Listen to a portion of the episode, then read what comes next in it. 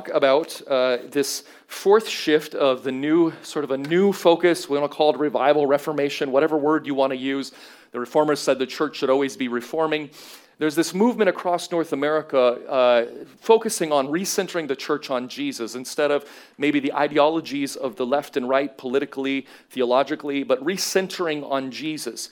And this isn't necessarily a midpoint between two poles. I would see it more as the way, the, the road that we need to continually stay on instead of falling into the ditches, as it were. And so today we're going to continue that series, and I'll have one more uh, in this series, and then it's going to be like my favorites, and then Q and A uh, on my last few Sundays here at Pilgrim. But uh, I want to do a little bit of review of that. Today we're going to talk about Pentecost, the sending of the Spirit, which also coincides with the fourth, it's almost like someone planned it that way, uh, the fourth uh, shift in this refocusing on the empowering presence of the Holy Spirit. And uh, so I want to review the five shifts, and then I want to read to you a little bit of text, uh, some, some passages from Scripture, and then dig into, particularly today. Last Sunday, we began to talk about this in terms of being open to encountering God, having personal experiences with Jesus through the Holy Spirit, and that personal experience absolutely is vital to the Christian life. And I want to say this as well our background at this church is a group of churches called the North American Baptist Conference. The North American Baptist Conference, not to be confused with the Canadian Baptists, not to be confused with the, the Southern Baptists of Canada, which is Canadian National Baptist Convention, not to be confused with National Baptists, not to be confused with the 50,000 other varieties of Baptists. Our particular tribe has a unique connection with the idea of the empowering presence of the Holy Spirit. And what I've learned over the years is that most people in North American Baptist churches, like most of us, we actually don't care much about the denomination. We care about people and relationships. But let me just tell a little bit about our denomination. The background is in a movement called pietism. Say it with me pietism. It's like pie and add tism to it. Pietism, all right? Uh, and in that movement, it was part of the uh, ongoing reformation of the church in Europe. And there were a bunch of Lutherans, and these were mostly German Lutherans, that had sort of an encounter with uh, mystical experience, with these encounters with the Holy Spirit. And this pietist movement, there were many sub schools and varieties that developed throughout that center of continental Europe. And out of that, one of the movements were these Lutherans who felt like it is not enough to just have an intellectual faith. You must have an embodied heart encounter faith with the Spirit, that this matters. And so these pietists are the overlap of what becomes groups like the North American Baptists, were basically Lutherans that became more charismatic, to put it really crassly. Uh, and so in our own Baptist history of this particular church, historically, and the sad news is, I don't think most NABers even know their own history on this, but it came out of that pietism movement. And so we were part of the Pietist Baptists, which included also, there was a Swedish version back in Europe called, eventually became the Baptist General Conference in North America. And now these churches are diverse way beyond those ethnic backgrounds now. They went from more monocultural to many cultured churches in most places in North America and the globe. Um, other churches that were in the same movement were the Moravians. I don't know if you've heard about the Moravians, but they also have that same root of that pietist movement that it's not just about the head, but the heart matters and acts of service coming out of a heart filled and uh, uh, immersed in the working of the Spirit and a passion for Jesus and the kingdom. Out of that also came groups like the Evangelical Covenant Church and the Evangelical Free Church and other groups that came out of that pietist stream of the Reformation, which is basically, again, Lutherans encountering this idea that it cannot just be scholastic, it has to also be heart. It has to be part of a full bodied, full emotion experience as well. This call to submit ourselves to the, the knowledge that resides in our bodies when we welcome the ministry of the Spirit to work in us and indwell in this flesh, in our minds, in our bodies as well. That's part of our history. So sometimes people say, Well, are you trying to turn me into a Pentecostal or charismatic? No, I'm trying to remind you of your own roots. Uh, and for most of us, we came into the NAB outside of the NAB, like we're learning some of this as well. Uh, and, and unfortunately, too much vanilla evangelicalism sometimes sort of dumbs down the church or waters down some of the things that we desperately need, particularly in this time where the church in North America is struggling. And, uh, and, and rightly so. I think we prayed for revival for years. The thing is, judgment has to start in the house of God, and the house of God has been too co opted by ideologies and politics and making all the third level issues in the center instead of getting Jesus in the center. And the revival we're praying for is coming through through the exposure of sin. And guess what? That sin exposure isn't the pet sins that your other person across the street deals with, it's the sins within our own camps. And so God is at move in the church in North America. And it's, and it's hard for a lot of places, But it's vital and it's important that we lean into this. What is God saying to the churches? And I think these shifts that we've been talking about speak to that. Can I get an amen? I got to breathe here. I'm just so excited, not forget to breathe. It's going to pass out. So, and I have no excuse, like great with child pressing on all my organs. I'm just like middle-aged man getting fat. So, you know, that's, uh, there we go.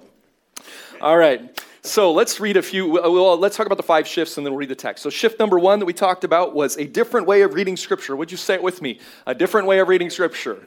One, two, three. A different way of reading Scripture. Jesus centered. And the temptation we have again and again, uh, because it filters into the idolatries that we have, is to read the Bible as if it were a flat book. You do not read the Old Testament by jumping over Jesus. Immediately, when we read or teach from the Old Testament, we need to also ask the question of how does Jesus speak into this, change, modify, or fulfill whatever was this Old Testament expectation or word about God, whether it's about the law or the prophets or the writings. We don't get to jump over Jesus. Unfortunately, often in our churches, we jump over Jesus. And what that enables us to do is to weaponize the Bible to make it say whatever we want, right? And so Jesus becomes the defining interpretive key to how we read Scripture. I talked about that a ton for the almost six years at Pilgrim here, but this is so important. God always looks like Jesus. In fact, the New Testament then tells us this is how you are to read it. Luke 24, Jesus says, All the law and the prophets and the writings point to him. Everything in the Old Testament points to him. He says he is the fulfillment of the law. And Paul tells us again and again and again that Jesus is the fullness of God. He is the fullest picture so it's not flat. We start with who is Jesus? What has Jesus done? How has his teachings, life, death, and resurrection changed how we read this book? If you turn it into a flat book, it is no longer authentic Orthodox Christianity. It may sound like Christianity, but it is not. You may use the same words, but if it is not read through the lens of Jesus, it is not Orthodox Christianity. That is essential. And we lose that again and again and again. Why? Because we leak, we forget. And oh, by the way, Jesus will always bless and provoke us. And some of us don't like the provoking part. We just want to bless me, Jesus, and bless me how I am, and bless my thoughts exactly as they already are. I don't want any change in my life. Just baptize whatever I'm already doing, Jesus. And if I can r- grab a text out of the Old Testament out of context and slap it down to bless my life as it already is, we do that. But that is not faithful Christianity.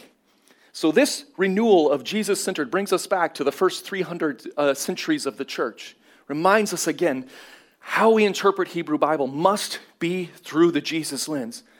In fact, Paul tells us to do this in Colossians. He tells us when we read in the writings of Hebrews again and again that the law was the schoolmaster meant to bring us to something. We're not supposed to stay under law, but that in him something new is. We'll talk more about that in the filling of the Spirit. Was going to talk about tongues today, but I'm getting already preaching three other sermons. All right, so this is a summary of what we've been talking about for the last weeks here at Pilgrim Church. Number two, a bigger gospel that the kingdom of God, we are called to community. Say it with me community. Community. In fact, one of the wonderful, beautiful, frustrating, crazy things about Christianity is this idea of God revealed as Trinity. That God is revealed as relationship, as friendship, that God is eternal love, eternal friendship. And there are these dancing partners within this eternal relationship, the three in one and the one in three.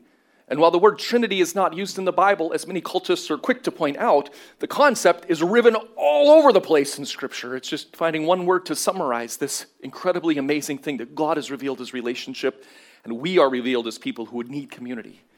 One of the best gifts our church offers by being a church, and any local church offers, is that we are a community centered on Jesus. That's one of the best gifts we can offer the world. Because every other place you go for community is going to be centered on something else. And often that something else has an ideology attached and a banner attached, which puts someone else as the other. If we keep Jesus at the center of God revealed as self sacrificial, other oriented love, this community has a gift that people need. Wherever they're at in relationship to the center of Jesus, our center as a community is Him. The third shift to move on is the new relationship with power. Evil is overcome through suffering love.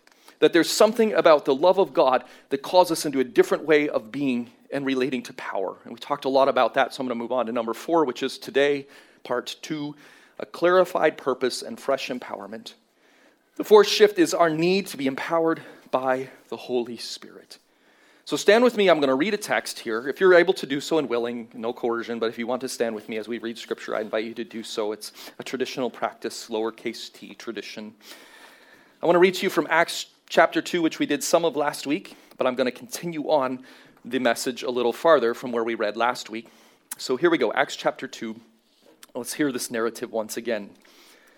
Now, when the day of Pentecost had come, this Jewish holiday that Jesus said to wait in Jerusalem until they received power on high, if you read Acts 1, the first few verses. Now, when the day of Pentecost had come, they were all together in one place.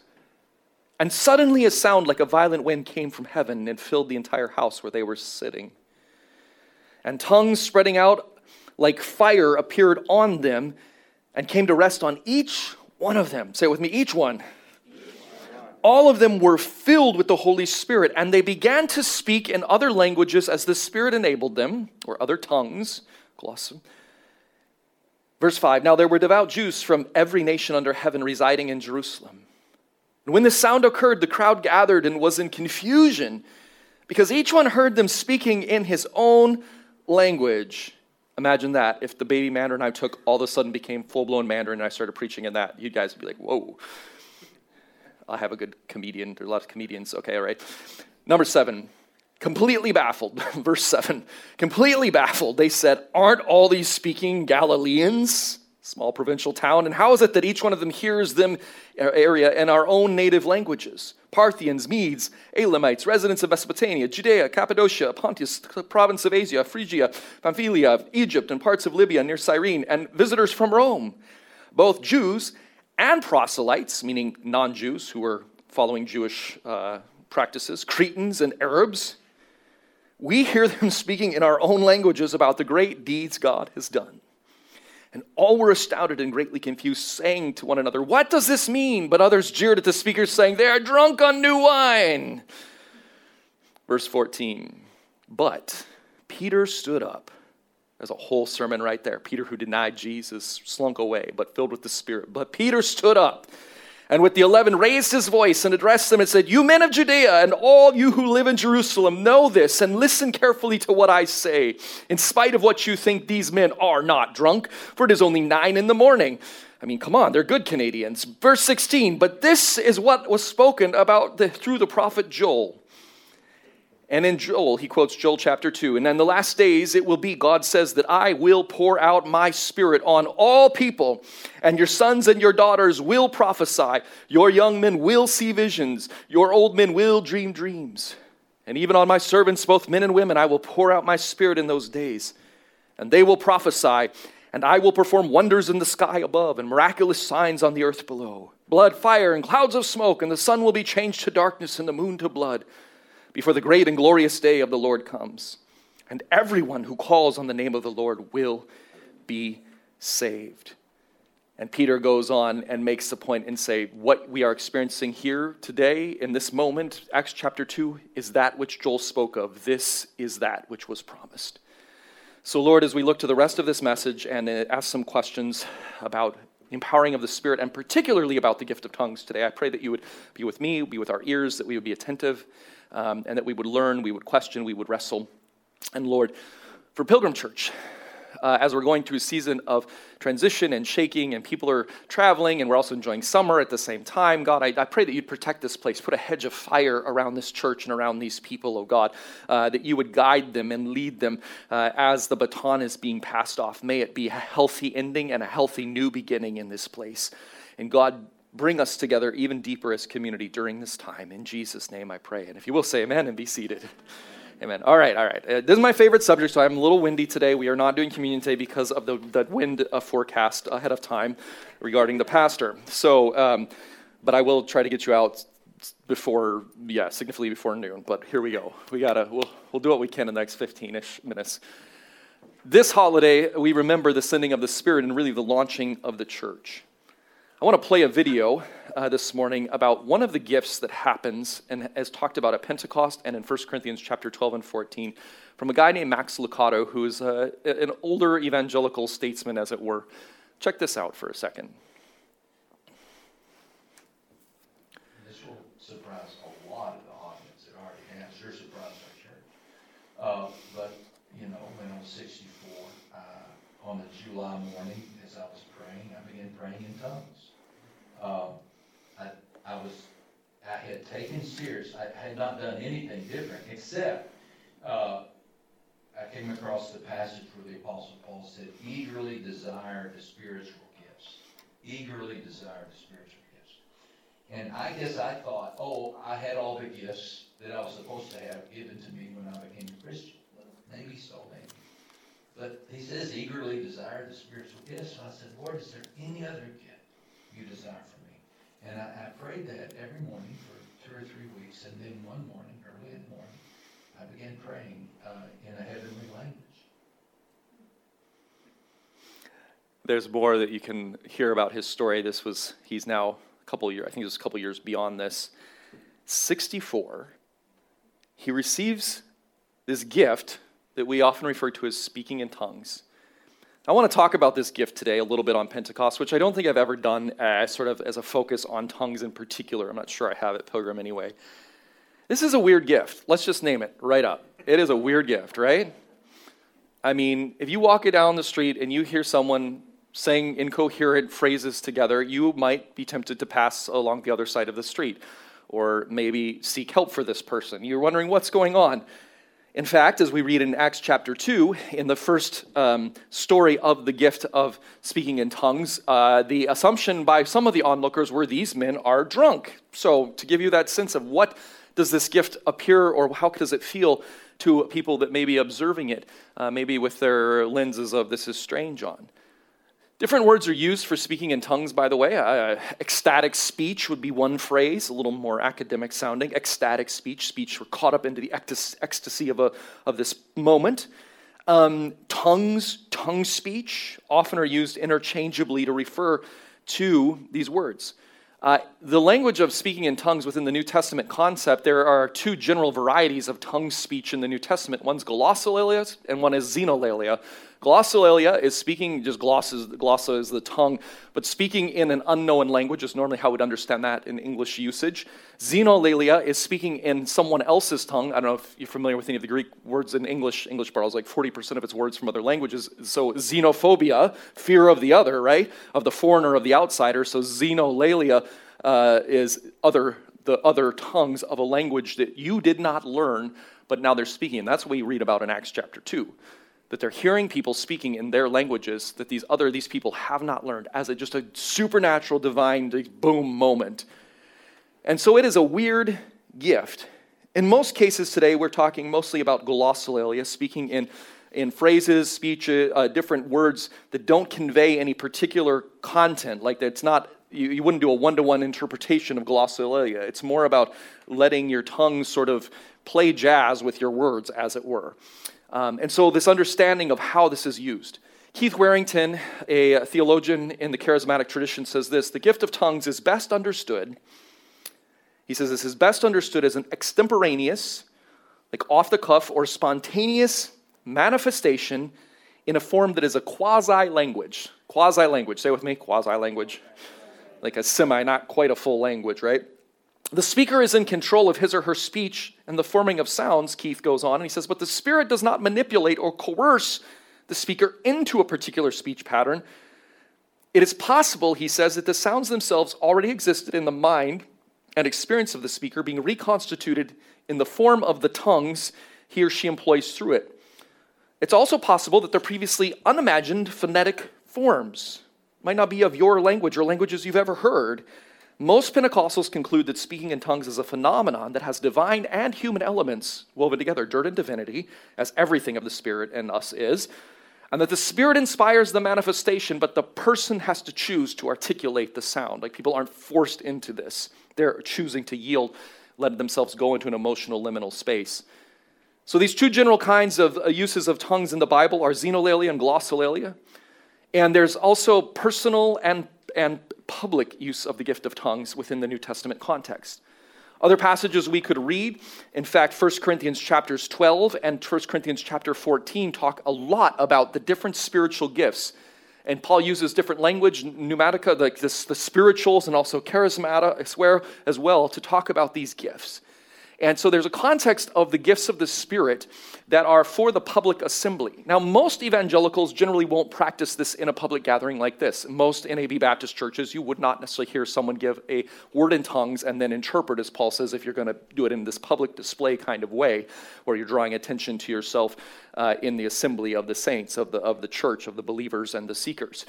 So, this idea, and most evangelicals don't do that, part of it is a reaction against Pentecostals who got way overzealous, sort of like the church at Corinth as well, where the use of tongues could be very disruptive and not necessarily in building up the body.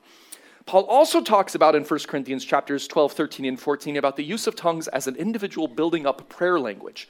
And like Max Lucado was saying here, at age 64, he is filled with the Spirit with the gift of speaking in tongues, or given the gift of speaking in tongues.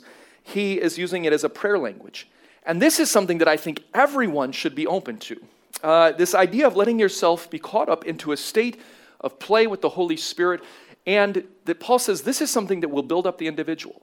The thing Paul says about the gift of tongues in 1 Corinthians chapters 12, 13, and 14 is that when he prays in the Spirit, which is generally understood to mean when he's praying in this tongues glossolalic way, when he prays in the Spirit, he's building himself up, but he also prays in his mind as well, which would be the normal way we use language, right? Like if I pray, Dear Jesus, please bless your people today, I'm praying with my mind in a normal language that the hearers can understand, um, and, or any known human language.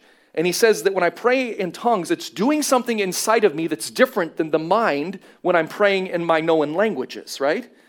And he's saying there's something about that that empowers and builds up me that I've experienced a direct personal empowerment of the Holy Spirit.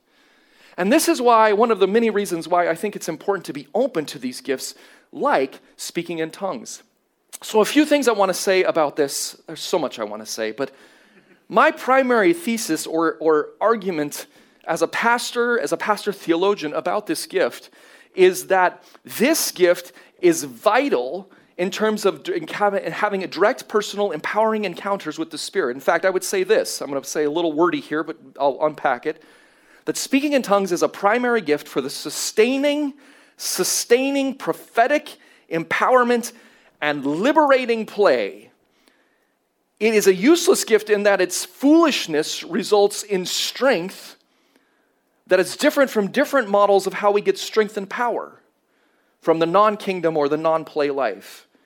So, speaking in tongues, again, with play and the prophetic, this is a sustaining gift of play, of entering into that other state, that good worship, good art, mystical union, where we encounter a union with God as we pray in this, and a prophetic, liberating empowerment.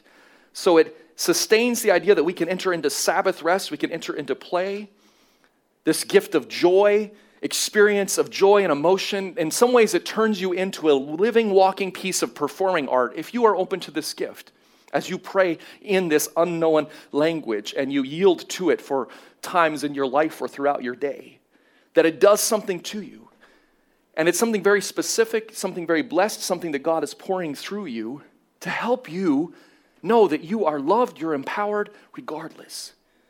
And you say, well, this is a strange way to go about it. Well, it is. In some ways, it turns you into a walking parable and a prophet. Again, it's like denunciation of evil meets performance art put together, which actually a lot of art is, but now it's through you and these syllables that are nonsensical in a lot of ways. Well, why would God use a thing like that? Well, why do you think it, God would use a thing that doesn't allow us to control the words in that cognitive, like, if with my mind way? Well, it means that you're not controlling you're not trying to bring order to your world through speech, but rather there's a, a, mystical union, there's an emotional encounter, there's something that you encounter in the play that gives you that sense of somebodyness, that sense of who I am, that sense of purpose that I'm not trying to continually to package and commodify. Because we as Christians and non-Christians, we like to control things through speech, right? Like language is a huge the empire cares about speech. Our government wants to legislate what can you say, what can't you say. And a lot of times we agree with it as a common good. You shouldn't say like certain hateful things, right? But the empire also will legislate sometimes against Jesus' claims of he is the ultimate king and ultimately Jesus is Lord, Caesar is not. And here's the thing sometimes you cannot pray against empire if you are an oppressed person. In fact, when you talk about the early Pentecostal revivals across um, different places around the globe, oftentimes there's oppression. But here's the thing if the government's listening in on me interceding in tongues, how are they going to prosecute that speech? other than, well, he said a bunch of nonsense. But if in my mind I'm praying about oppression, but I begin to pray in the spirit using tongues language, there is non prosecutable content. Tongue speech turns you into a walking prophet of protest. So it empowers you in play. It gives you prophetic empowerment as well, especially if you're being crushed. Now, if you're in a context where you have privilege and you choose to seek the gift of tongues, what does it do for you? It humbles you. So, for the disempowered, it empowers them as a direct encounter with the mystical on speech that the empire cannot, the powers over us cannot prosecute. But for the person of privilege, when you choose to say, I'm going to yield myself and I am going to be open to this gift, it calls you to enter into humility. It is a gift that brings about humility that I'm going to enter into this nonsensical thing of the Spirit to receive, and it brings a deep humility. But guess what? With God's gift of humility also comes empowerment. And I think that's the thing I want to say too about tongues. So, tongues calls us into play, it calls us into being a prophetic kind of people. And thirdly, you don't live in the state of play. I can go and play soccer. I can't, but I mean, many people can play soccer. Uh, and I can get caught up in the game, right? And the game does have rules and boundaries and such that, that, are given in that. But when I'm actually on the field in the game of soccer, or whatever game, let's just use soccer, I can get caught up in the plays. I can get caught up in, in, in, in being engaged in that. But I can't live permanently on the soccer field, right? I mean, I could try, I guess. But I gotta eat, I got other non play things that the rest of my life is made up with. But what does participating in sport and game and art do for us? It brings meaning and joy into the mundane things of life as well. And it reminds us that we are created for more than just grinding away at our job and paying a paycheck and handing it all over to my wife. I'm made for more than that. No, I'm okay, sorry, sorry, sorry.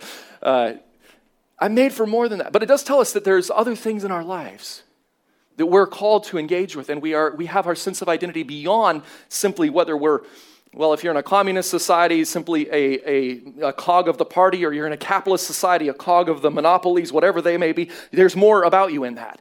And so it empowers you then in that play to come back out and to work for change in society in line with the values of the kingdom of God. And the kingdom of God values say that each and every individual is created in the image and likeness of God, that everyone has value and worth. And God, in fact, by the Holy Spirit, wants to give spiritual gifts to all people everywhere. That that is his intention, that we understand our giftedness and blessedness, and we are blessed to be a blessing to other people.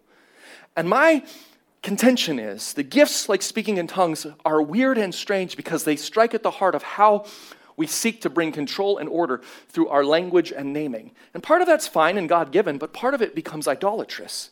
And this casts down the idolatry of language as well by calling us and drawing us into a different way of relating to language and our attempts at control, when in fact we want to release our control for the order of God in creation and in our lives. We want that kind of power, the power from below at work within us. Now, Whew, said a lot. I should take a drink of coffee. I probably shouldn't take a drink of coffee, but I'm going to take a drink of coffee.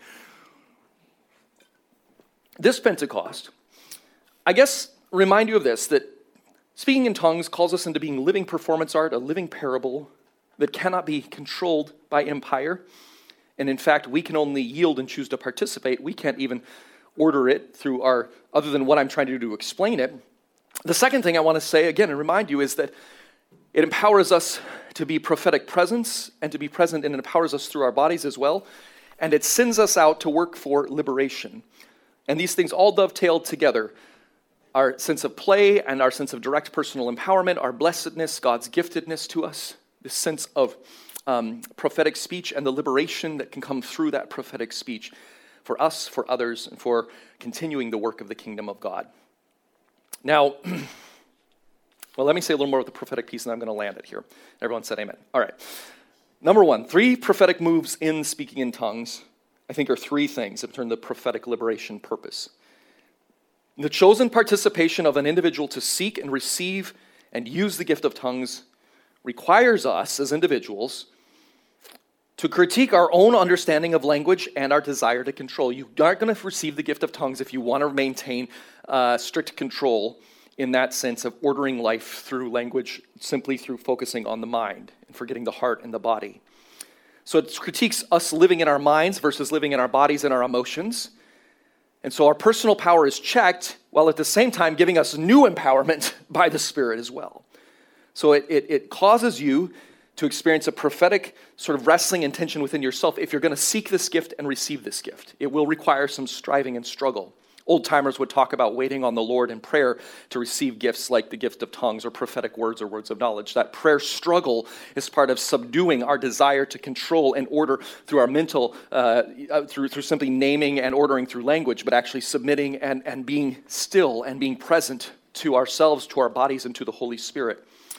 The second move of prophetic, of speaking in tongues, if you choose to pursue the gift, the second one if you receive this gift, is to move from is to move of critiquing the cultures that want to control in any language. All languages seek to bring sort of control, and in fact, empires when they want to control, what do they do? They sit there and they try to censor language. We see this in the states around all the debates. We see this uh, the left and the right. We see this censoring in in more authoritarian societies as well speaking in tongues, again, says at the end of the day, God's even going to strike at the heart of humans trying to, to, to destroy and subdue one another through the use of language and control of language. Because when you begin to speak, and I'm not going to speak in my normal prayer language, but I'm going to use kind of a, a, parody of it. She got a Honda and we left in a Hyundai. You know, y'all heard that one, right? Pentecostal joke? Okay. All right. It should play well in Vancouver, but it didn't play very well. Okay. Move on, Shel. Move on.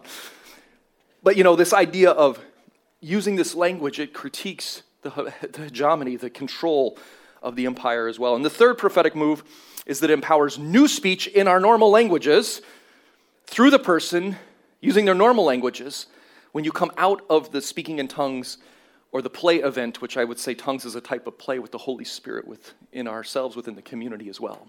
And so then it moves us out when we come out of play into non play life to be different. Oh, I want to say more, but I can't. I'm running out of time. I got to land it so much goodness in this, and I want you to have all of it. so, what do we do with this? So what? Uh, let's. So what? I think a few things. When we talk about other non cognitive use of language, non mind use, but spirit use, we talk about groans. Uh, there's a spirit prays with groans. We talk about if you've been caught up in grief and you've ever ever had a real good cry and sob and you've let your body and your emotions like fully go into that, you're very close to the concept of what I think speaking in tongues wants to enable you to do more regularly. When you've been overwhelmed with joy and you have laughed so hard, I was going to say that you pee, but then I thought I shouldn't say that live, so I won't say that. You've laughed so hard that your body, you've just like air, it feels like your whole body just washed over with all of the things. You've laughed that hard. Strike that from the record. Okay, all right. There's something about that union between mind and body, and there's empowerment in that. And when you come out of that, yes, we know we can talk about the chemicals and all that in the body that are being released, but also this place of what if there was a gift that you could access that space of emotional being on the line liminality? What if there was something where you actually intentionally said, I'm going to release control for the order of God in order to enter into this play moment, and you could do it anytime, anywhere? I think that's one of the advantages of praying and receiving and being open to seeking and wrestling through to receiving that gift of tongues. It's something beautiful, something empowering. So seek. So how do we go about seeking this gift? Well, man, I was raised in Pentecostalism. There was good experiences and bad experiences. If you want, you can come up here afterwards and I can shout at you, dump oil on you, and spit in your face. That was how I was experienced growing up. That's one method. I think some people, God blesses all of that nonsense sometimes because we are all dirt and divinity in process.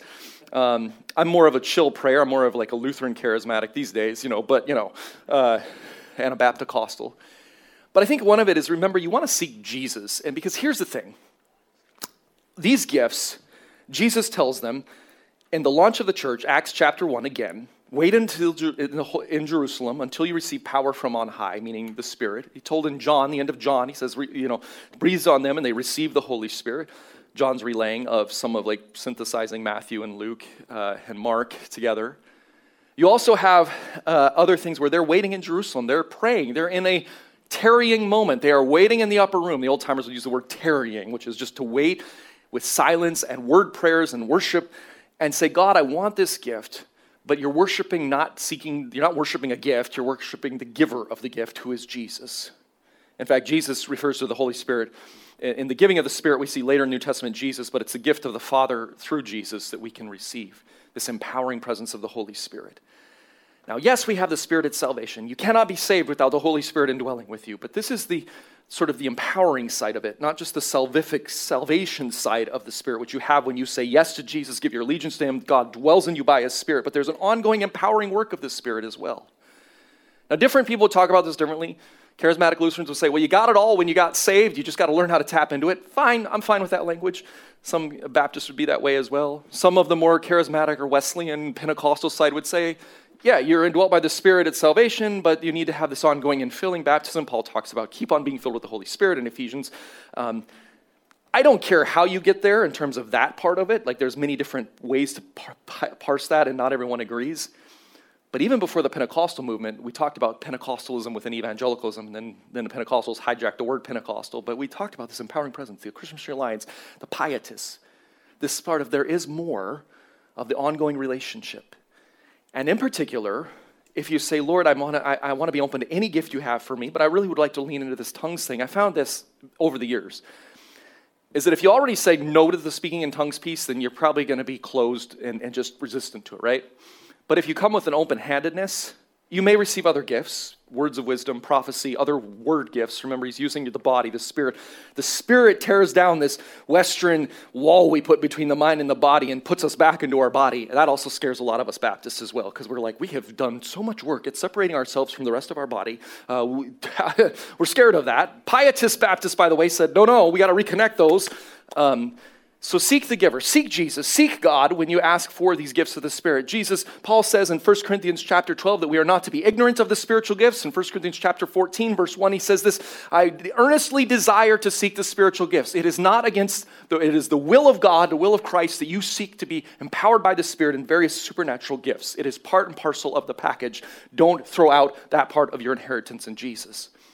But we seek through Jesus. So don't be ignorant of the gifts. And finally, be open. I am delighted that Max Lucado, evangelical statesman guy in North America, at age 64, 64, not at some junior high camp meeting where we didn't know if it was the spirit or hormones. It's 64. this brother is filled and receives this gift. Think about that. I was raised in that environment. I didn't receive the gift of tongues right away, but I was taught to expect it as normative. Now, I have debates and questions, and you can buy me coffee or beer about that later. We can talk about it. But, uh, you know, in general, though, I'm still a lowercase p Pentecostal. But in that, I didn't receive it the first time I saw it, but I created space and I didn't have the distraction of my phone. We got to like put our phones in the freezer and spend time with the Lord throughout our day. We got to find ways to marinate in the presence of God. And here's the thing Luke, who is like the charismatic gospel writer, Charismatic Jesus, charismatic community, Luke and Acts, written, made to be read together. Tells this story about Jesus, relates to Jesus telling the parable about the good father.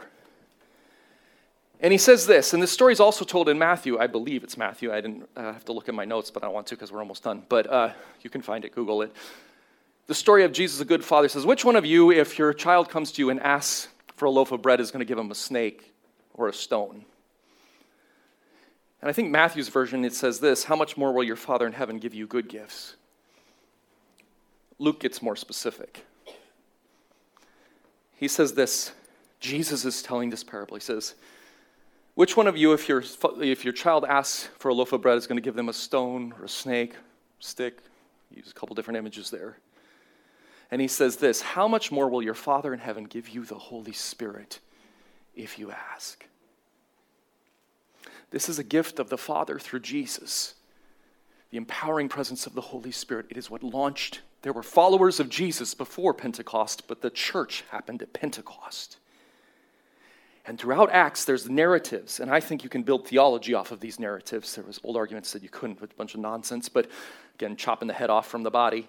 Uh, it says again and again, when they sought and they prayed the Holy Spirit filled them. And oftentimes the resultant was things like the gift of tongues. But you don't camp out on that. You go back to that, you're empowered by that, and then you're sent out into non play life, empowered directly by the Spirit.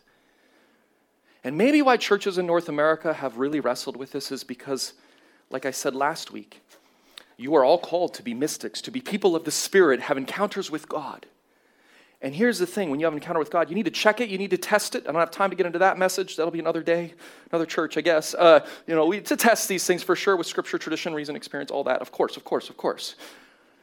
But in general, we're way overboard on that, and we have not even opened ourselves up to the experience. So this morning, as we conclude, I'm going to invite you to stand with me. And uh, don't worry, I'm not going to do anything weird. I know, I know my audience here. I love you. Don't want to, don't want to freak you out any more than I already have.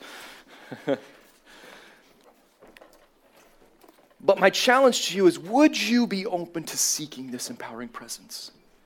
If you want me to pray with you, I'd be more than happy to do that here in another context. But would you orient your heart towards, Lord, I want all that you have for me? Could we learn from this old guy, although now that I'm in my 40s, old guy at 60s, feeling strangely threatening to me to say that, but Max Lucado, Lord, is there other things you want me to open to? Would you position your heart to be open to the empowering presence of the Spirit? Because let me tell you, church, we need the power of the Spirit in our context, in our world, if we're going to share Jesus in a winsome, non coercive, non power over way like we have so often modeled to us by dysfunctional things in our churches. If there's going to be revival and reformation in the church in North America, it must be of the Spirit of Jesus. Another word for the Holy Spirit in the New Testament a couple times is used the Spirit of Jesus. I like that. Reminds us of the Holy Spirit, points us to Jesus. We need that power. If we're going to see next generations come to Christ, we don't want them to be tied to all the garbage that has bogged down the church. We want it tied to Jesus, and through His Spirit, that power is there. It's God's empowering presence. So I want to pray, and then we're going to sing a song, and we'll dismiss you today. But my homework for you is would you wait on the Lord?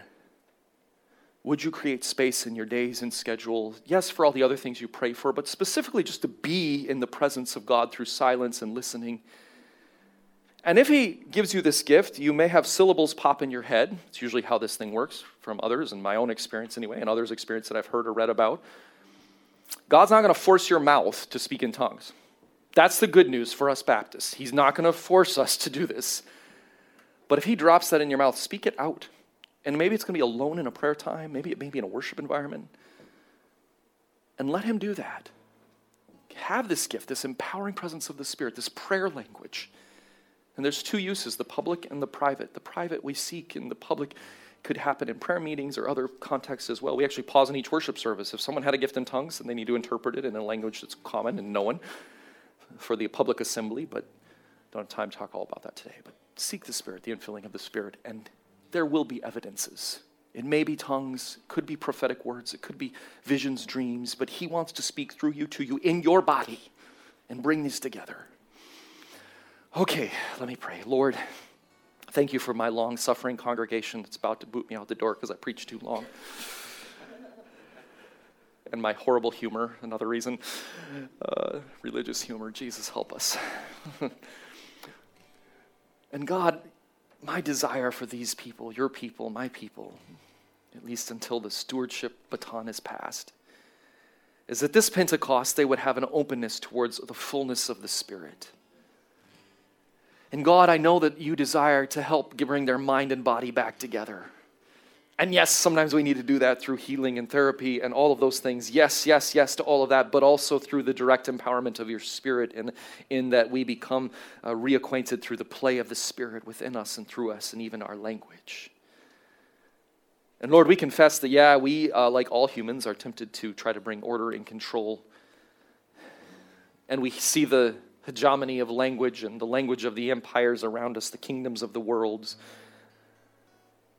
So, Lord, thank you that you sent a weird, strange, crazy gift to just say, hey, you know what? I'm God, and there's another way. There's another way to work, there's another way to experience power. May we lean into that, be open to it, receive it. And Lord, for any follow up conversations that need to happen, because on any given Sunday, you're not going to ever touch on all the different things. Pray that we'd be open to have conversations about this, to wrestle with it. And Lord, you said that when the perfect comes, tongues will cease, and the perfect has not come yet. But one day you will come, and all these gifts, the only ones that remain are faith, hope, and love. Love remains. So, Lord, let us lean into the gifts that are for this side of the eternity. Thank you for each person here today. Bless them in Jesus' name. Amen. Amen. Would you lead us in just some worship and then we'll, we'll end it?